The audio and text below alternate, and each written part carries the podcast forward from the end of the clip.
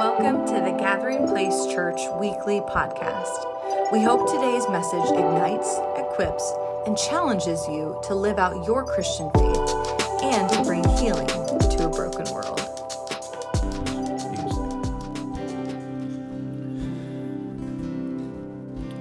Well, as we stay in just a one more moment of if you need healing for your body, healing to your soul, healing as we're talking of, we know the nations need healing.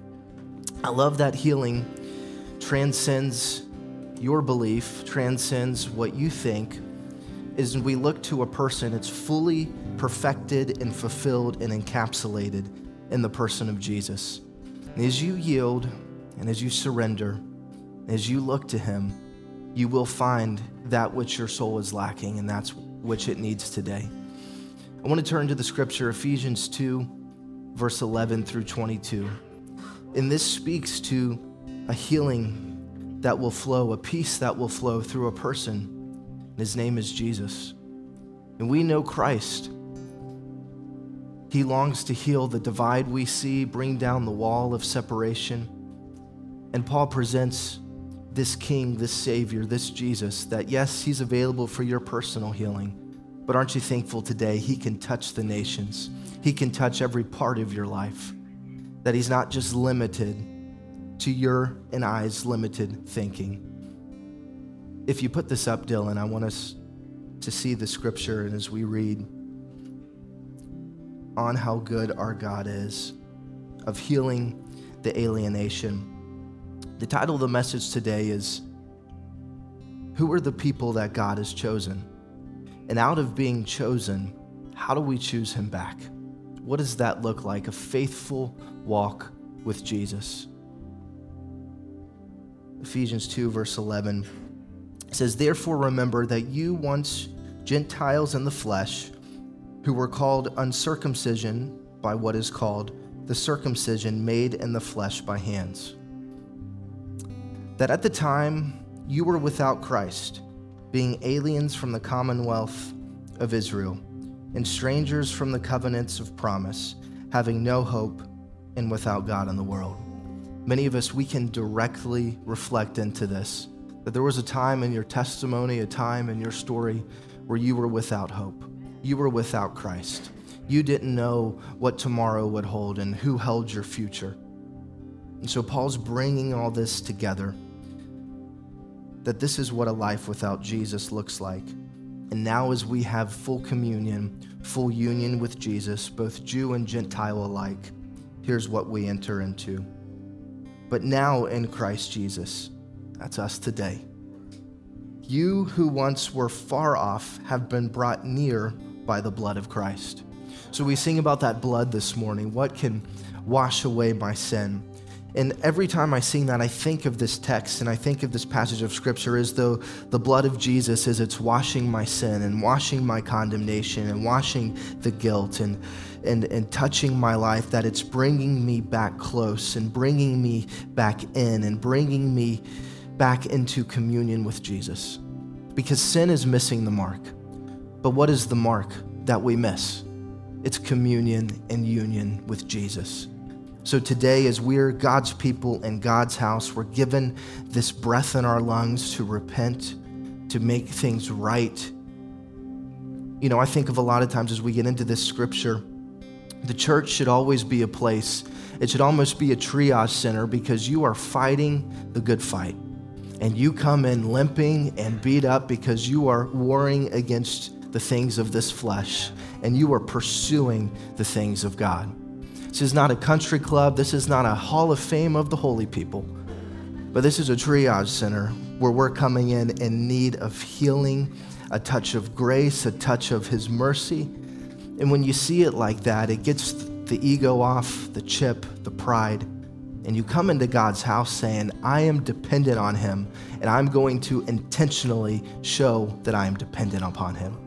Not on my own strength, not in my own ways, because by the blood of Jesus, it brings all of humanity, those who take of it, of its cup, of its covenant, and choose it, it brings us into the nearness and closeness of Christ. For he himself is our peace. You need peace today? It has a name, it's Jesus, who has made both one and has broken down the middle wall of separation. It was amazing this week. Um, on Wednesday, there was a, a, large crew that came into our new sanctuary, and there was this huge firewall, about 20 feet long, probably a thousand square feet. And men, as we've been working on it, you, we would see this wall every week in our demo day, and we see this wall and say, How in the world are we going to get this thing down? It's going to be costly, it's dangerous if a lot of volunteers get their hands on it, don't know what we're doing. But I got a text and a big crew. My uncle was Jason was able to come in and his team and they busted it out in about 6 hours. And it was just neat to see the progression that this massive wall that kind of separated and blocked up the building as it came down, you could then see a vision into what this new sanctuary would look like. And there's power of when you can visibly see separation come down in your family, when you can see separation come down in our nation, when you see separation come down in the church you begin to get a new vision of something that was old, something that was dirty, something that could never be. And it's as though God in the scripture here is breathing fresh vision of a new people, of a new church, of a new beginning. And it's all in Christ. So, this wall of separation is what Christ longs to bring down, having abolished in his flesh this enmity that is the law of commandments contained in ordinances so as to create in himself one new man from the two, from the Jew, from the Gentile, in Christ, creating a new person, both Jew and Gentile alike. Thus, in creating this, making peace, and that he might reconcile them both to God in one body, and what's it through? Through the cross, thereby putting to death the enmity. And he came and he preached peace. You see this, method, this theme of peace. That a lot of the times, the peace that Christ brings isn't goosebumps and chills and some sunshine in your face. But there is a peace that in the middle of tribulation, in the middle of pain, in the middle of your problems, that you can walk in and not fear and not be afraid. This is the kind of peace I'm after. He says, So we preach peace to you who were afar off, the Gentile, and to you who were near, the Jew, bringing them both back in, or in for the first time. For through him we both have access by one Spirit to the Father. This is the Holy Spirit. Now, therefore, you are no longer strangers and foreigners, but fellow citizens with the saints and members of the household of God I'm talking to that household today. I'm talking to that family today. I'm talking to that people today. You are the people of God. And when you find out that you are the people of God, it changes everything and it carries such an intrinsic value that no price can be placed upon it. And you live your entire life, your purpose, your call, understanding how you're chosen, lives through this threshold of I am in the household of God. Having been built on the foundation of the apostles and the prophets. Jesus Christ himself being this chief cornerstone. So we have a strong foundation. We have apostolic doctrine to guide us. We have the scriptures to teach us. And ultimately, the cornerstone of it all, fit right in, is Christ himself. In whom this whole building, without him, none of it works. You got to understand this. Any kind of Christianity that says you don't need Jesus, you just need the Spirit this new age spirituality that is sweeping through the church like a wildfire. The Holy Spirit will always reveal the person of Jesus. Anything outside of that, that is not the Holy Spirit, that is a demonic evil spirit. And you need to discern accordingly. So, Jesus, He's building, He's fitting us together, and He's growing into a holy temple of the Lord. Aren't you thankful that you're His temple? He dwells in you and with you, comes dwells through you, in whom you also are being built together for a dwelling place of God in the Spirit. This is our life. This is our purpose. This is why we come to church. This is why we are the church. This is why we gather, because every day we're becoming more of this dwelling place of God in the Spirit. If you lift your hands today, we're going to pray. The sermon's already started. Father, we thank you today for the scriptures. We thank you that you are the cornerstone. We thank you that this Spirit, the Holy Spirit, is building a temple that you long to dwell in. Cleanse our temple, smash the idols, get rid of the enmity, get rid of the division, make us clean today by the blood of Jesus. We are a surrender, yielded people to what you've called, what you've chose us to do. We respond, we partner, we agree with what the purpose of Jesus is in the earth. And we say, Here I am, Lord, send me. However dangerous it may look, however I don't feel I have the knowledge or understanding, I want to be a whosoever will, a willing vessel that is willing to go wherever you send me today. We thank you, Jesus, that you are our peace in the middle of chaos. We love you, Lord. Speak to us through your word today. In Jesus' name we pray. Everybody said, Amen. Amen. You can be seated. Pray that that passage of scripture touched you and you came back to church today, so that's a good sign. We still have a church. It's good. And what you've got to understand is we are getting into the, the thin hairs of, of different theologies and ways of believing and ways of thinking. Um, I'm going to reserve a lot of the heavy hitting for um, the podcast environment where I can give you resources and sources and further things for you to study. Um, I pray you got to uh, lean into the podcast this week. And so we just poured a bunch of scripture. Um, we also looked at uh, a lot of, uh, of how the old and the new are fulfilled uh, together and how the new fulfills the old. So if you have questions in that, please email me. And as we get into this very heated topic, and it's anything of a cultural moment like we see with the nation of Israel. Everybody's got questions. Everybody's looking where did these things come from? How did we get to where we're at? How do we respond as God's people? Who are God's people? What is Israel? What is the church? And through layers and layers and layers of different teachings, are we are you get really big words like are you amillennial? Are you premillennial? Are you pre mid, post uh, rapture, all of these teachings and things. And where I always go of when I hear something that I don't understand, take me to the source and then let's work from there. Where did it come from? And what you get with this dispensationalism, or if I can shorten it a little bit, because it is quite the tongue tire, dispies. If you believe in dispensationalism, we love you, but you're a dispy. And um, as a dispy, what we've got to see is where did this teaching originate? Because as we've talked of, it originated in the 1830s off the small off a small British isle by the man by a man named John Nelson Darby. And the way I look at it is if this teaching is only a couple centuries old, this is not what the church believed for almost 1800 years. So something changed. And if something changes, and now authoritative, authoritatively we say that this is what the teaching of the church is and this is how it's to be believed, then you have to go tell 1800 years of Christianity from Christ all the way to the apostles to, to that point or to modern day and say you were wrong. You didn't understand it. All of your theologians, the church fathers. And to me, that is a grave error that you just throw away history and you take on a new doctrine. The time of John Nelson Darby would also be the time of evolutionary Darwinism, which took the scene as well. So you've got to understand the sources of where a lot of this stuff comes from. And today I have more of a, of a pastoral encouragement for you today on what it means to be the people of God. But we're going to get into really deeper understanding of dispensationalism, Zionism, and what the rapture is. And is there a secret rapture? And what is the second coming? And where did the rapture get involved in all this? Because all of it goes deeply together. They're all connected in a thread. Rapture dispensationalism and zionism.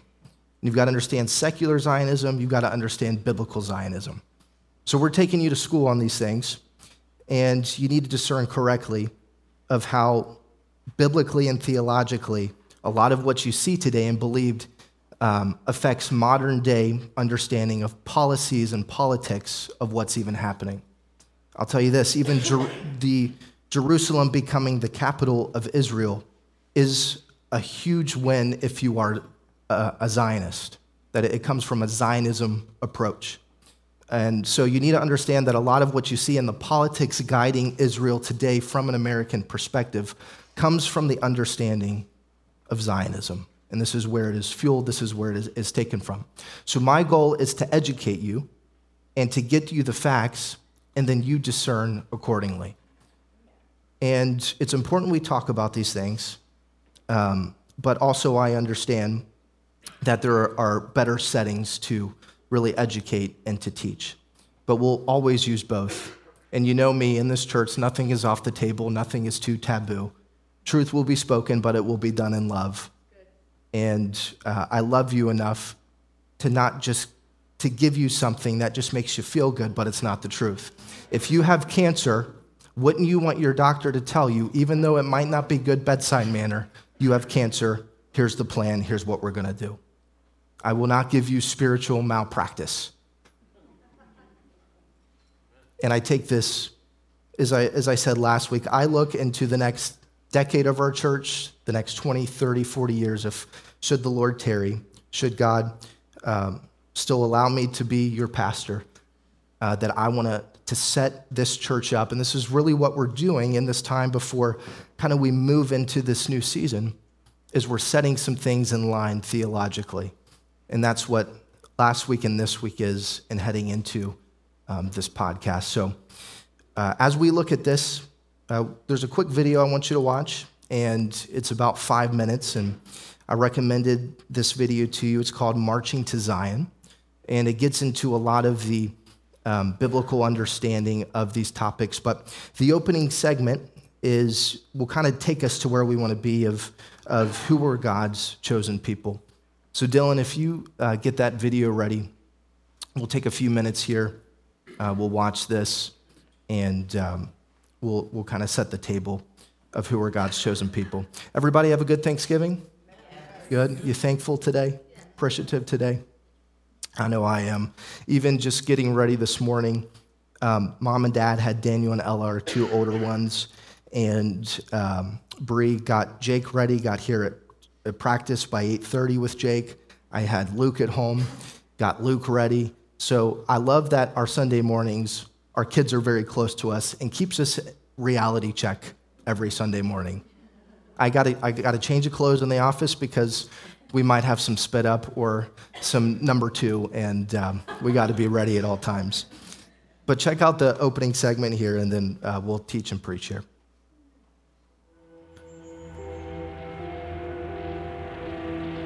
Over 4,000 years ago, God appeared to Abraham in Mesopotamia and said to him, Get thee out of thy country, and from thy kindred, and from thy father's house unto a land that I will show thee, and I will make of thee a great nation. Abraham obeyed the Lord, and came into the promised land of Canaan, where he lived along with his son Isaac and his grandson Jacob, who was later renamed Israel. Israel and his twelve sons went down into Egypt because of a famine in the land of Canaan. And there they multiplied into a mighty nation the Egyptians felt threatened by the powerful nation of Israel living among them. So they enslaved them and made their lives bitter with hard bondage. After 430 years in Egypt, they were led out of bondage by Moses, then crossed the Red Sea and went into Arabia, where they received the law of God at Mount Sinai. The generation of Israelites that left Egypt with Moses were not allowed to enter the promised land because of their lack of faith in the Lord. They were forced to wander in the wilderness for 40 years until a new generation rose up that trusted the Lord and entered the promised land with Joshua. For about 400 years, the 12 tribes of Israel were ruled by the judges according to the law of Moses. When they desired to have a king like all the other nations, God appointed Saul to be their king who reigned over them for forty years, followed by King David, who reigned forty years, and David's son Solomon, who reigned 40 years. During the reign of Solomon, the kingdom of Israel was at its most glorious, and the first temple was built. But because Solomon's heart turned away from the Lord in his old age, God told him that ten of the tribes would not be ruled by his son. After the death of Solomon, the kingdom of Israel was divided and the northern ten tribes were ruled over by a series of wicked kings who were not descended from David and Solomon. The northern kingdom retained the name of Israel and eventually had Samaria as its capital city. The smaller southern kingdom became known as Judah, had Jerusalem as its capital, and was reigned over by the descendants of David. Starting in 2 Kings 16, the people of the southern kingdom became known as Jews after the name of the kingdom of Judah. Because of the wickedness of the northern kingdom of Israel, they were overthrown and taken captive by the Assyrians. The Israelites who remained became intermingled with the heathen nations who came in and occupied the land. These people would become known as the Samaritans, and the ten tribes of northern Israel would never be a nation again. The southern kingdom of Judah would eventually be taken captive into Babylon as a punishment for serving other gods, and the temple would be destroyed. But after 70 years, the Jews returned to Judah, rebuilt the temple at Jerusalem, and continued to be ruled by kings descended from David. At the time of Christ, the nation of Judah had become known as Judea and was under Roman rule. Jesus Christ and his disciples preached the gospel throughout Judea, seeking after the lost sheep of the house of Israel. After three and a half years of ministry, the Jews rejected Jesus as their Messiah and convinced the Roman governor to crucify him. Three days later, he rose again from the dead and showed himself alive to his disciples before ascending up to the right hand of the Father in heaven. Shortly before Jesus was crucified, he prophesied that as a punishment for rejecting him, Jerusalem would be burned, the temple would be destroyed, and the Jews would be led away captive into all nations. This prophecy was fulfilled in AD 70 when future Roman Emperor Titus conquered Jerusalem.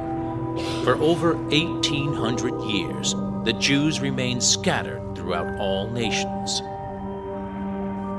Then, in 1948, the impossible happened. The state of Israel was founded, and the Jews once again possessed the promised land. Many Christians have proclaimed this to be a miracle and a blessing from God. But was this really the blessing of the Lord? Or were darker forces at work? This film has the answer. You can pause it there. So, this just really sets up what we'll get into uh, midweek in this of understanding Zionism and what even led to the formation of the national state of Israel. Um, but as we're talking today, we are looking more biblically and theologically. This is not political. Um, and as you see behind me, this is just a caveat, just in case we get any thumb warriors who come into the live stream today, keyboard warriors. Don't you love keyboard warriors? You got to turn off comments sometimes. We are pro Israel in the respect of they get to defend themselves. They were attacked. Hostages should be released. These are not Hamas colors. These are Christmas colors. And so you're not gonna you're not gonna get us on that one today. You, you think it's silly, but you just wait. It'll show up in a comment somewhere. But what we're looking at today, and why I wanted to set that up, is because this is really the topic of, of conversation. And why it's important of understanding Israel is because it, it shows through and through of how you understand Israel is greatly reflected on how you read the scriptures and how you come to understand the scriptures and your, your approach toward understanding the scriptures. Um, so as we kind of knock at the door of the sacred cow of evangelicalism, which is dispensationalism, it will have a domino effect and will pipe into other things and other beliefs of the wild, wild west of being an evangelical. is it's all kind of a cafeteria smorgasbord of theology based off a lot of eisegesis of how I read into the scripture versus good exegesis of what is the contextual hermeneutical understanding of what the scripture is teaching in its day and in its time versus what do I read into it. And in the understanding of exegesis and eisegesis, many mega large churches, if you're not careful, have heavy eisegesis. And you get into a world of confusion and mess and different interpretation of theology of when it's the scripture is read from an eisegesis lens, not exegesis. You tracking with me? Okay. So, as we get into this of who are the people of God, this is an encouragement for you today. And what I want you to understand and see is that God has always had a people. As he had with ancient Israel, so he has a people today, and it is the church. And when you understand that God has a people, it should add that your value comes from that place of being chosen by God. If you would put up, Dylan, um, 1 Peter 2 8 through 9, I think it is. You got to understand this that Peter, who again is a Jew, now filled with the Spirit, an apostle of Christ, is helping Jews of his day as, as well as Gentiles understand what it means to come into the fullness of the new covenant. But this is also a promise for you and I. It says this, but you are a chosen generation, a royal priesthood, a holy nation, his own special people that you may proclaim the praises of him who called you out of darkness and into marvelous light. It's just very, uh, a lot of the same language of Ephesians 2 that we're a people that are called from darkness into light. Not just any light, this is marvelous light. Who once were not a people, but are now the people of God, who would not obtain mercy, but now have obtained mercy. So, this is the truth that we hold on to today that we are a people that are blood bought that have obtained mercy. And out of being this holy nation, this royal priesthood, it, it, comes through this blood of Jesus that we speak of and that we sing of. I always kind of think, too, of, of somebody new who maybe doesn't know anything of Christianity, and they walk into the church and they hear people singing about blood. And it's like, what in the world are we talking about? but us as a people who understand this, it, it's everything. It's what we've banked our lives on. That, as C.S. Lewis said, Jesus is either a Lord, a liar, or a lunatic. And we know him as we've come to find him that he is Lord, he is not a liar, and he is not a lunatic about the claims of what he claims to be as the Messiah. So, as we get into the scripture, as we even, and I'm going to end, uh, end our time as we take communion today, as we meditate and as we just look and put our heads around this heavenly Jerusalem that Jesus is bringing with him in Revelation 21, that all of John kind of brings the apocalyptic literature together and says Jesus is bringing a new Jerusalem.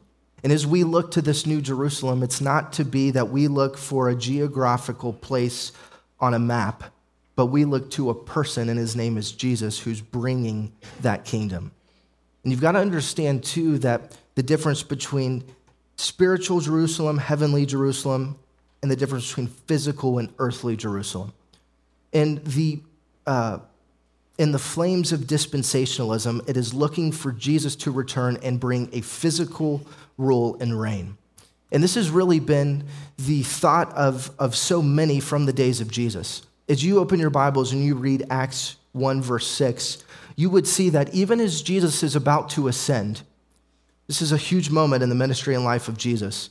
Even as he's about to ascend in his resurrected body, that there are people asking the question as he is going airborne, they're asking him, when are you going to restore, hey, before you go, when are you going to restore this kingdom back to Israel? So, this is what even in their day and time they were looking for. This was, as we talked of last week, the, the folly of Judas Iscariot that he was looking for Jesus to bring a physical political movement into the earth. But we know that the kingdom of God is not of flesh and of blood.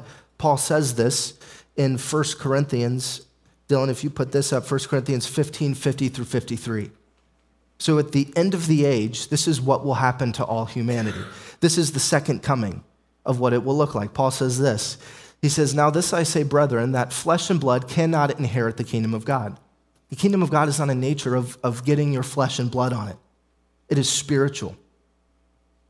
It says, nor does corrupt inherit incorruption. Behold, I tell you a mystery. So you've got to understand in all of the language and the understanding of the second coming, there is mystery at play. And you can't systematically dissect everything, which dispensationalist seeks to do. Cut it in pieces, make it very confusing, put things into the scripture, try to get you to see this thousand year reign, the seven year tribulation, and we'll get into all of that in the podcast. But what you need to see today, Paul says, Behold, I tell you this mystery.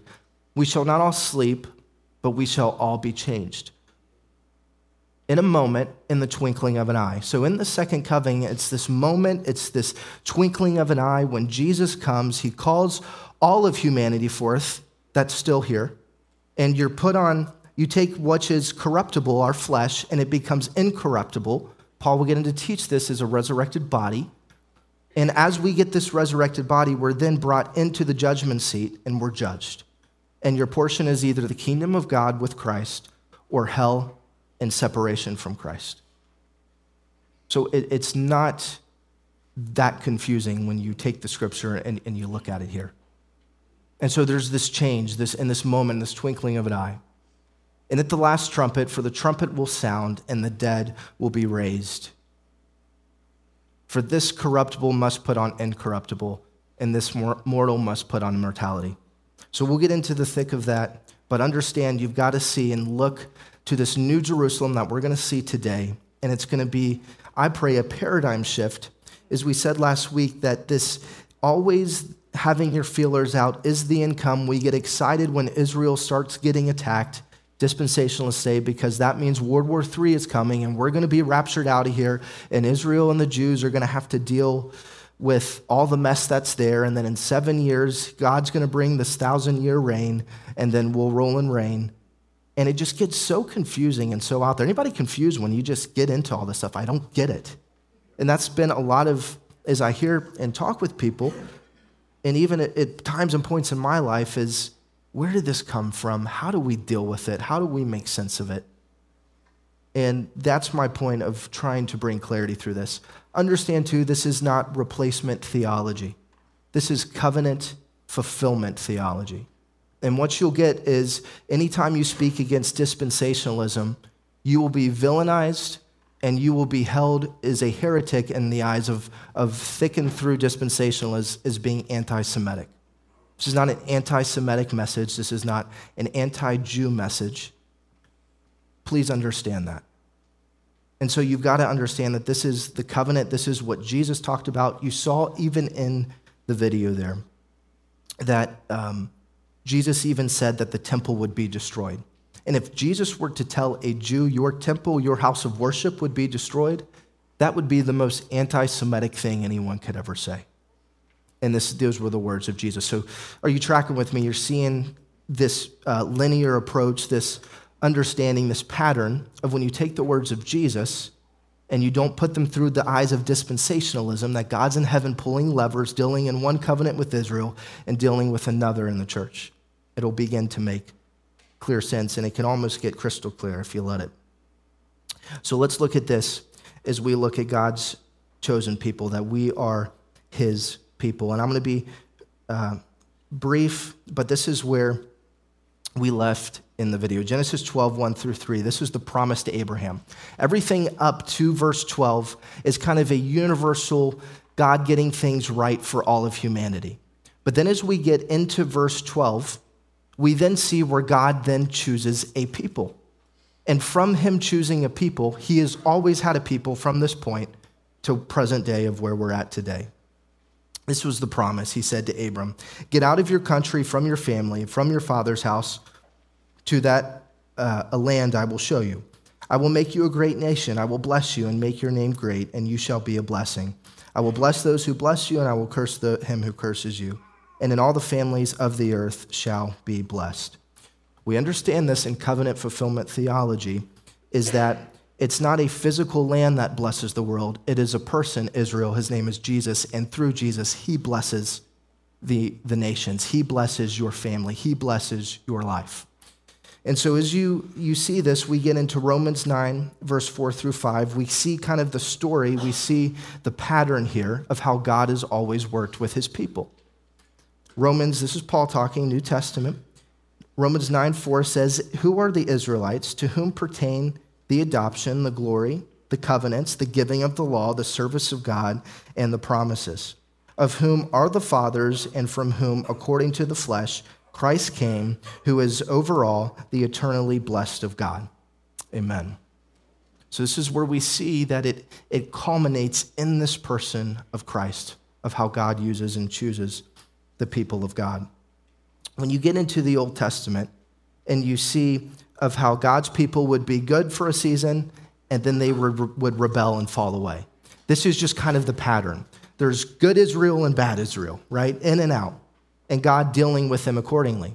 But we see in God's nature that He is loving, kind, and gracious in how He deals with, with Israel.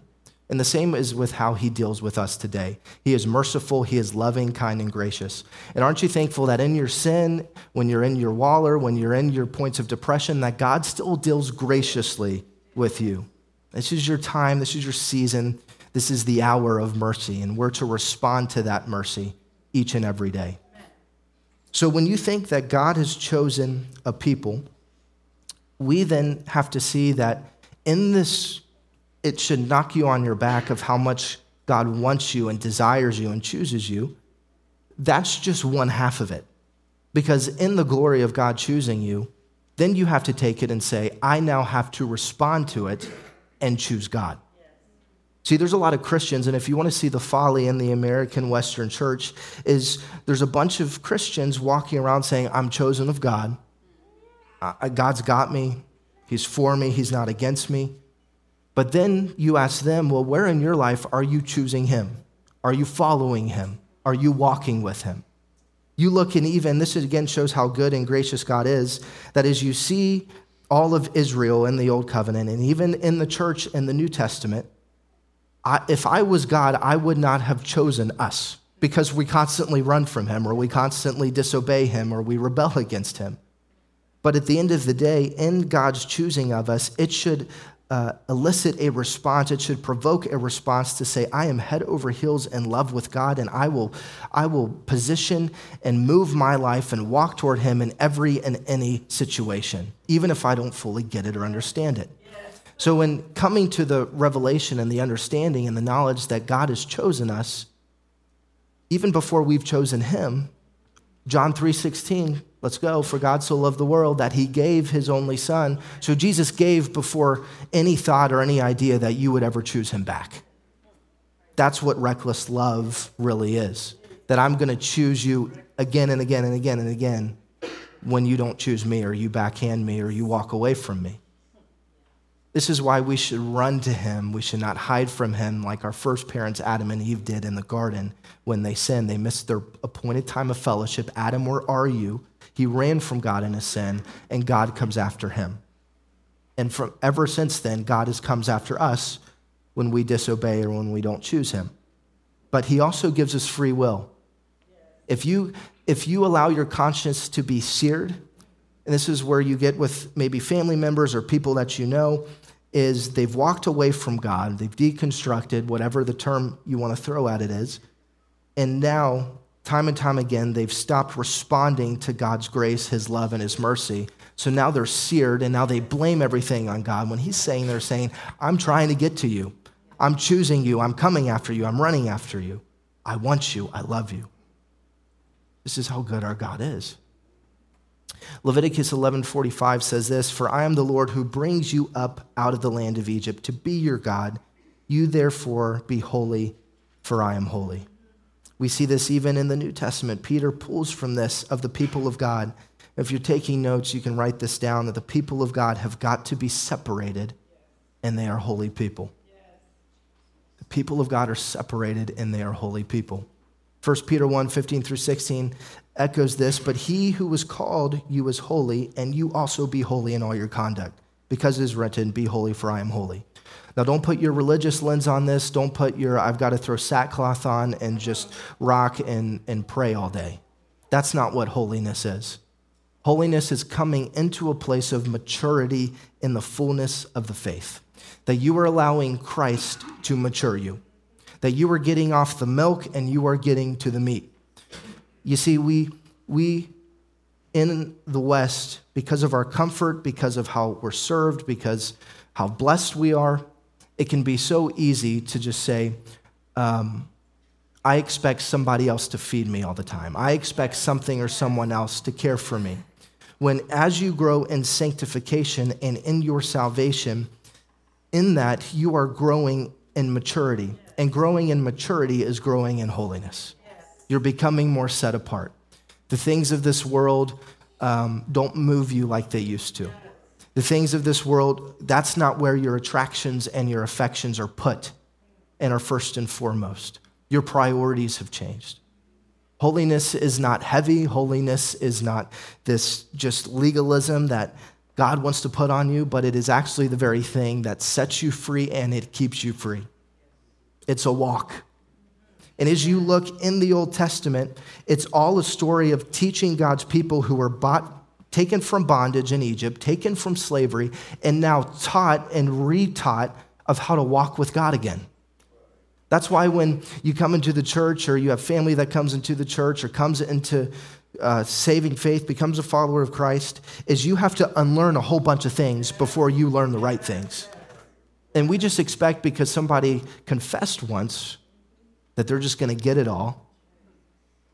But what you have to do, as much as it took you to get in those unhealthy, unbiblical patterns and decisions and choices, now there has to be a discipleship method and element that gets you cleaned up.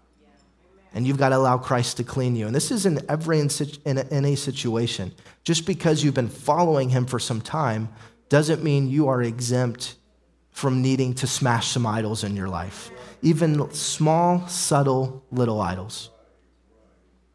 Those are where those are the ones that love to hide deep within you and they're attached to your cravings, your appetites, your comforts. You've normalized them. Those are the very things and places Jesus wants to touch. So we've got to be holy. Isaiah 8, 11 through 13 says, um, and this is a warning For the Lord God spoke thus to me with a strong hand and instructed me that I should not walk in the way of this people, saying, Do not say a conspiracy concerning that this people call a conspiracy nor be afraid of their hearts, nor be troubled. The Lord of hosts, him you shall hallow. Let him be your fear, and let him be your dread. And when some of you see this, oh, I should dread God, or I should just, I should huddle in a corner and be afraid of God. No, you should have this reverential honor of God in all places of your life. If you are struggling in your walk with holiness, it's most likely because of this. God has become too familiar to you you don't fear him anymore. There's nothing sacred, there's nothing that is separated in your life. It's just Jesus is my BLT. He blesses, loves me, and takes care of me, right? Let's not order that one. But there should be a holy, reverential fear of where God is first and foremost, that everything I do is to please Him, not serve my flesh, not serve myself and again, in this, when you even get into the scripture where uh, it says that the kingdom of God suffers violence and the violent take it by force, a literalist will say, pick up your gun, pick up your sword, let's go. What you've got to understand in the earliest understandings, the patristic writings, the fathers, the teachings from Christ and the apostles, is you're to wage war on the interior part of your life. The cravings, the appetites, that which is keeping you bound, that's what, which is keeping you undiscerning and in disillusion, is the, the fight isn't out there, it is in here. And if you're going to take hold of the kingdom of God, again, it's not some geopolitical type of land. If you're going to take hold of the kingdom of God, it is in here, and this is where the fight has to be. If you want to have power and authority and be who all God has called you to be, take the fight in here and watch what God will begin to do. Watch the deliverance that happens. God will raise up a deliverer. His name is Jesus, and he will save you from yourself. He will save you from your sin, and he'll fill you with that life. So we've got to be holy. And 1 Corinthians 12 18, says this, but now God has set the members, each one of them in the body, just as he pleased. And if they were all one members, where would the body be? But now indeed there are many members. So God uses a community. He doesn't deal with you personally, but he uses a people, an ecclesia, a church. Indeed, there are many members, yet one body. And I love, always love this of Paul. And the eye can't say to the hand, I have no need of you, nor again the head to the feet, I have no need of you. You know, in the wild, wild west of Protestantism, it's you've got to break out of the thinking of that. This old song said, Me and Jesus got our own thing going. Me and Jesus got it all worked out. Me and Je- it's just always just this me and Jesus. It's all private, has nothing to do with anybody else. Private, personal, personal, private, private, personal. And you've got to understand that God works in and through the church. Now, there is private and personal. I'm not saying that, but you've got to not just be so one track minded that it's what I feel with my Bible and I have the Holy Spirit, and you can't tell me how to live or you can't tell me what to do or that obedience thing that that holiness thing that's just rules and regulations you can't put that on me you don't got to do all that. We'll get to that in a second. So we need a body of believers. And if you've tried to do it on your own you'll see how quickly you will fail. We need each other and this is how god set things up. 1 Corinthians 12, 26, it says, And if one member suffers, all the members suffer with it. Or if one member is honored, all the members rejoice with it. Now you are the body of Christ and members individually. So you have your individuality, but there is a place together.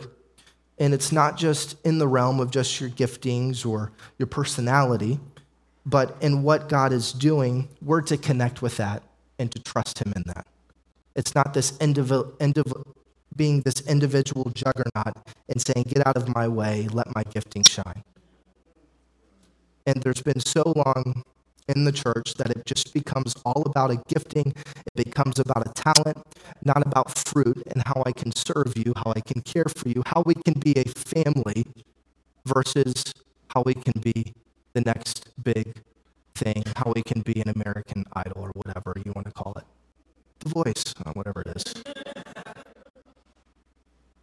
This is not the way of Christ and being members in this body. So, holiness number two is this you've got to understand it comes through obedience, that there is power in your obedience. And then to understand obedience, you've got to understand disobedience. When you're disobedient, you dis God. And how God works and when we choose Him, knowing we are chosen, the vehicle is through obedience, being obedient to His word, being obedient to what He says. So, God initiates this, but then God also gives us free will. And you've got to understand if, just like with a toddler, one of my kids, one of my two toddlers, if I were to put a piece of broccoli and a piece of candy in front of them, by innate nature, they will crawl, if not try to get up and run toward that piece of candy. They're not going to choose the broccoli. So we've got to understand that in shedding this sin nature, in walking in the new nature that Jesus gives us in Christ, is you've got to build up a resistance, again, going for that which is easy, that which is just uh, comfortable, that's which just seems like it, it will taste good in the moment. But you've got to build up a stamina and a strength to say, I'm going to do the hard thing today. I'm going to choose to be obedient even when my flesh is screaming. That's usually the most powerful time when you can exercise, is when your flesh is screaming to do the opposite and you choose to do the right thing, the hard thing, the obedient thing, and honor God in that. You see, we see this through God's people in the Old Testament. What you neglect in obedience when you walk in disobedience, you forfeit things in your life. I know nobody likes to say this, but when you when you stay disobedient, you can forfeit things which God has for you. You can forfeit the family that God has for you. You can forfeit the blessings that God has for you. Because in the covenant, it is conditional. You have to choose it, you have to be obedient to it. Again, we don't walk around just screaming, I'm chosen, I'm chosen, I'm chosen, but we never choose him or choose to come off the milk and into the meat. So you've got to think deeper along these lines and not have this easy, greasy grace approach, easy believism. Deuteronomy 10:15 says, "The Lord delighted only in your fathers to love them." Again, this is how good your God is. He chose their descendants after them, you above all peoples, as it is this day. He put favor on his people. He gave his people a land. And just as you see the favor of ancient Israel, of the Hebrew people, you'll see that God's favor is upon his church. How can the church, of all the mess of the church, the capital C church, of all the denominations of churches, you would think with the mess that the church has gone in through 2,000 years, we would cease to exist. All the disunity, all the wars, all of this. But somehow, some way, God still has his hand on his church. That should be a sign right there. Colossians 3:12 says this, "Therefore, as God's chosen people, so, as we're God's chosen people, be holy, dearly loved. Clothe yourself with compassion, with kindness, with humility, with gentleness and patience. So it says that we are the elect or we are God's chosen people. We're holy and beloved. You got to put on tender mercies. So, as you're God's people, this is what your walk should begin to look like and should be consistent in. Be tender walk in kindness, humility, meekness, and long suffering. All the things that are kind of opposite of what your flesh just wants at face value. And this is, again, the war of the inside of your interior life. Christianity is not some exterior life, it is your interior life. And it's warring against vices and taking the virtues of the gospel. So, again, we see in 1 Corinthians 1 26. Look at this. Brothers and sisters, again, I love how Paul uses familial language. This is how kind even Paul is, as hard nosed as he can be. Think of what you were when you were called. Again, not many of you were wise by human standards. This should excite some of us. This excites me today. By human standards, many of us would fail the test. We would fail the degree, we would fail the education, we would fail the business we would fail at, at what we know God is, has called us to. So, not many of you were wise by human standards, not many were influential. Isn't this interesting? It, there was no celebrity pastors in the early days that drove the church forward. This was not the mandate and the method that God drove his church forward was through celebrities. It was through servants. And we see this whole celebrity culture crumbling in evangelicalism right before your eyes is it needs to be checked. And um, I, I just find this interesting. It wasn't through wise by human standards, it wasn't those who were influential, and it was not many were of noble birth. It wasn't just solely of Abrahamic DNA here. But God chose the foolish things of the world to shame the wise. God chose the weak things of the world to shame the strong. And God chose the lowly things of this world and the despised things and the things that are not to nullify the things that are, so that no one may boast before him. Don't you love your God? That he's not about you boast in this, you boast in that, look at my talent, look at how well I can perform. He's not after a performance, he is after a, heart, a true heart of worship, for those eyes truly to be open. You know, in, and I want to close with this. In, when I was in an internship in East Texas, there was a church of about 400 pe- people I was a part of. And the guy who wrote that song, Paul Baloche, was the worship leader there. Open the eyes of my heart, Lord.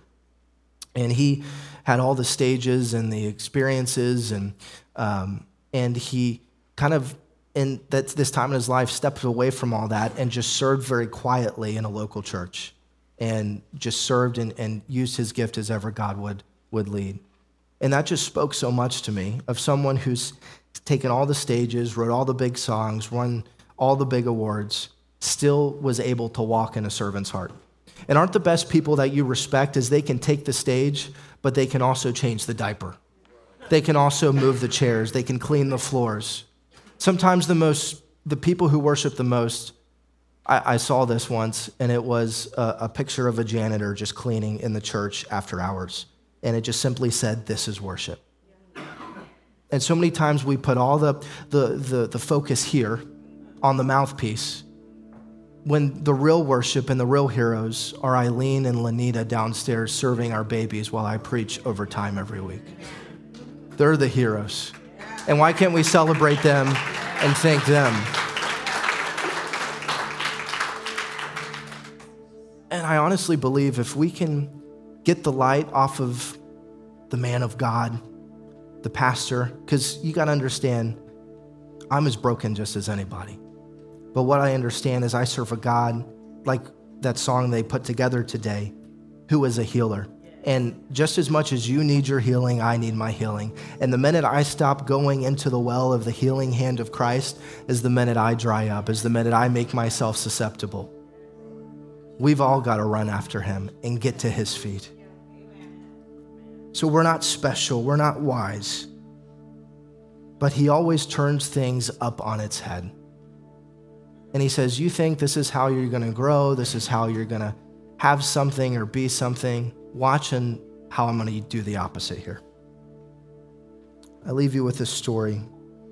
I was reading it the other day, 1 Kings 13, and it talks about this man of God and was given specific orders. You can go and read it. And that he was to go and to deliver a message to a wicked king. And as he delivered this message to the wicked king, he was told that he's to go, he's to take no reward, he's to take no water, and he's to go back a different way that he came. So he follows orders and he's obedient to what the prophet told him to do. And as he delivered the message to this wicked king, it's kind of a cool miracle. The king sticks his hand out and says, How dare you? And then as his hand stuck out, God touched that moment, and it says that that man's hand withered right there. And could you imagine just being a kind of a servant in that place and just seeing that man's hand wither because he stood against what God was saying? I honestly believe that these are the methods that we're going to begin to see in the church again, where God shows up and withers a wicked man's hand to get their attention, not because of a preacher and a nice pair of sneakers. Those days are over. What you got to see today and what is even the mystery of this story that he delivers the message? The king is humbled very quickly and said, What can I give you? What reward can I give you? Because your God is real. And so, as he sees the power of God, he then says, I was told I take no reward and I'm to go back the way that I came. And so he heads back on his journey, and, and word from the camp that he's heading back to catches this, and they send another prophet and this prophet lies to him. And see, this is where you got to understand as you begin to fine tune your obedient walk. Sometimes the vehicle to get you in disobedience can look like a prophet, can look like another man of God, can look like something good, and your guard is down. So now you take hold of it because you can digest it, or, you know, they're from my team or from my camp. So this other man comes and he lies to him and says, Hey, I'm going to take you aside and I'm going to feed you and, and, and care for you right now. And so the man of God is taken off guard, believes what's being said, not knowing he's being lied to, takes the food, takes the water. And it says that as he finished his meal, the word of God came to him and said, That was your destruction. And he gets back up, he begins walking back on the path, and a lion comes, takes his body, devours it, and it's just this kind of very unhappy ending. But what we see and what I just began as I was reading it, I, I just began seeing, man, you got to be obedient all the way through. And you got to be discerning all the way through. And so we are never arrive at a perfect place of obedience. But in Christ, we can discern and we can know that we don't want to break instruction, we don't want to break orders, we don't want to break obedience. And again, God will keep going around the mountain with you. That's how good He is. But I don't want to keep going around the mountain. Is Anybody else here today, you, you want to stop going around the mountain? Well, let's be obedient because we're His people. So you could read 1 Kings 14, 15. It's wicked king after wicked king. You see this pattern of how Israel rebels and how they stay disobedient, and God raises up a prophet to confront them. Isaiah 1 18 through 19. This is the good news we have today. It says, Come now, let us settle the matter, says the Lord. Though your sins were like scarlet, they shall now be made white as snow. Though they were red as crimson, they shall be like wool. Hear this. If you are willing and obedient, you shall eat the good of the land. If you're tired of being on the enemy's menu, of having appetites and cravings that take you into sin, I'm telling you, if you will check your obedience and you will reflect and say, Where am I neglecting? Where, because of my neglect, I am forfeiting the goodness of the land. God wants to get you to the goodness of the land, but the condition is will you be willing? I believe we all are willing, but it's being willing and obedient. As we prepare our hearts to take communion, you can go ahead and stand with me and prepare the elements. You got to understand that Jesus knows every pain, knows every struggle, knows the path it takes to be willing and obedient. It was said of Jesus in Hebrews 5:8 that though he was a son, yet he learned obedience by the things which he suffered. If you want to channel your suffering if you want to channel your pain, not try to just pray it off of you all the time. See, God uses suffering, and this has been a long lost art in the modern day church. And this is a, needs probably to be a series to get into all the, the little hairs of it all. But Jesus learned obedience by the things which he suffered. And what I'm telling you today is your God is good, just as I think of times in my life, and I honor my mom and dad, Jody and Jody, who are here, helping, serving, loving, working behind the scenes. And they taught me through their willingness and obedience, the God that Jody and Jody, the mom and dad served, that's the God I wanted to serve. Because they chose to do hard thing after hard thing and perfectly, but their heart was still to always serve God, to keep his house first. And that sent a message to me in my subconscious and in my conscious that I see that because of their willingness and obedience, they eat of the good of the land. There's peace in their life. They have truth. They love and serve and, and bless those around him. I saw how they were generous to other people growing up and would never say anything. And, um, and I was just reflecting through this message is the reason I want to serve Jesus is because the Jesus that my parents served, that they showed me the gospel before any pastor did, before any church did. And this is an encouragement to us as parents, and I take this into my own family, is I am being the first witness my own children will ever see. How they see mom and dad love each other, how dad stands for truth. Is dad a coward? Is dad just off in pursuing pleasure? Is dad just about his own stuff and his own things and all the things that we gotta constantly be in reflection of what is robbing your willingness and your obedience. We're gonna meditate on the New Jerusalem and we're gonna take communion and pray. Revelation 21, 1 through 7. You can close your eyes and just receive, or you can watch and read the text with me. It says this. This is John in his revelation of this Jerusalem, of this kingdom that Jesus will bring.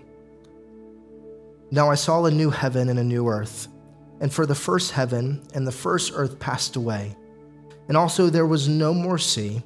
And then I, John, saw the holy city, a new Jerusalem, coming down of the heaven, down of heaven from God, prepared as a bride adorned for her husband. And I heard a loud voice from heaven saying, Behold, the tabernacle of God is with men, and he will dwell with them, and they shall be his people. God himself will be with them and be their God. And in this new Jerusalem, hear this this is the truth you have if you are suffering today, if you need healing today, you need to turn back to Jesus today, there will be a day. And it's almost as though when the presence of God touches you, it's not in fullness, but it's in part. It's as though a peace hits you and your tears are wiped away. But in fullness, it says, and God will wipe every tear from their eyes. There shall be no more death, no more sorrow, no more crying. There shall be no more pain, for the former things have passed away. Then he, verse 5, who sat on the throne said, Behold, I will make all things new. And he said to me, Write for these words that are true and faithful. And he said to me, It is done. I, Jesus, am the Alpha and the Omega, the beginning and the end. I will give of the fountain of the water of life freely to him who thirsts. Are you thirsting today? This is the cup that you need to drink of cup of Christ. He gives freely. He who overcomes, this is important. This is why we repent. This is why we stand in the faith. This is why we don't bow down. This is why we don't give up, because we are a people who has to overcome. He who overcomes, here's the promise, here's the condition. He who overcomes shall inherit all things, and I will be his God, and he shall be my son. And I want you to look at verse 8 here. And it ends here. And the first thing it hits, I think we miss this. And it says, but the cowardly. And it goes into all sins that we would know and be aware of, the big ones. But I think we go over really quickly, but the cowardly. And today, if you're going to be a true follower of Jesus, you've got to understand it does not th- come through a spirit of cowardice. You can't be a coward, you can't back down. And I think a lot of us, when we see the, the first bit of resistance, rejection, or hatred for being a Christian, we fold. And we got to understand it's like when you get on an airplane, just because your ears start popping or there's turbulence on the plane doesn't mean the plane is going down. It's just a part of the process. And what, I need, what you need to know today if you call on the name of Christ and you publicly confess your faith, you walk in the true understanding of Scripture, the church from the beginning to present day will be rejected, will be hated, will be called everything in the books. And you can't fold to it. And you can't sanitize it all the time because we're not called to be cowards. Am I talking to a bold people today? Am I talking to a righteous people today? This is the truth we have. We can't back down. We've got to overcome.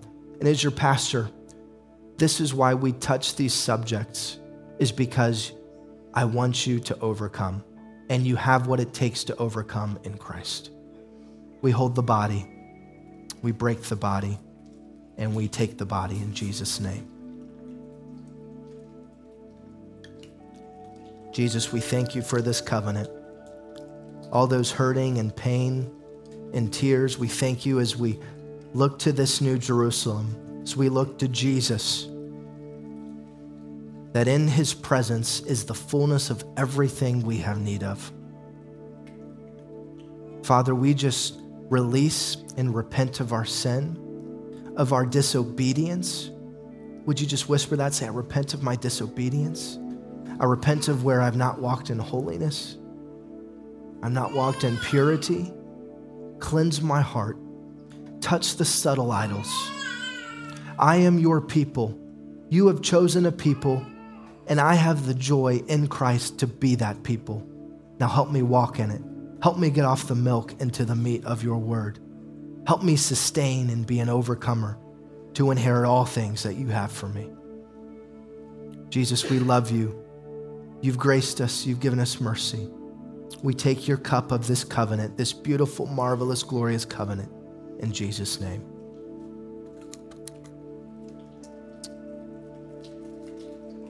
Amen.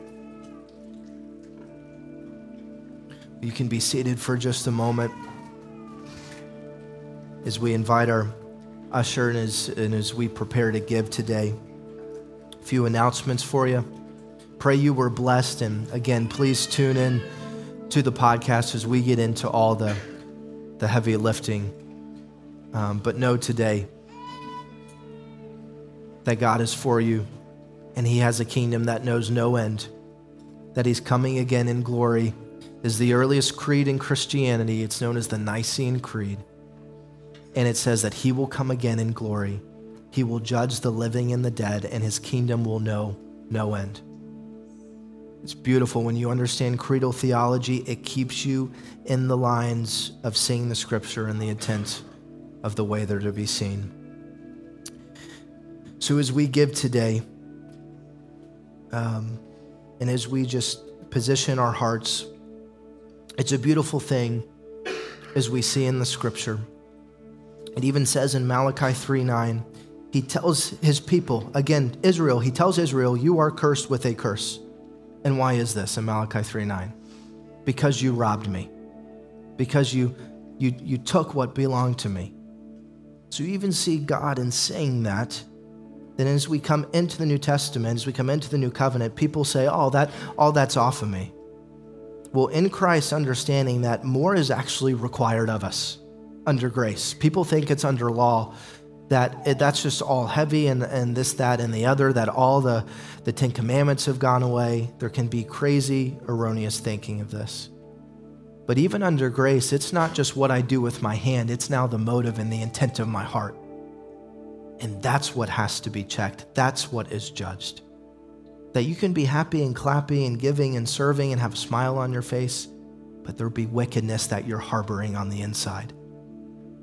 And that's why when you give and when we take communion together, Paul even says, do so in a worthy manner. If you've sinned against a brother, leave the temple and go and make it right. That's how serious it is.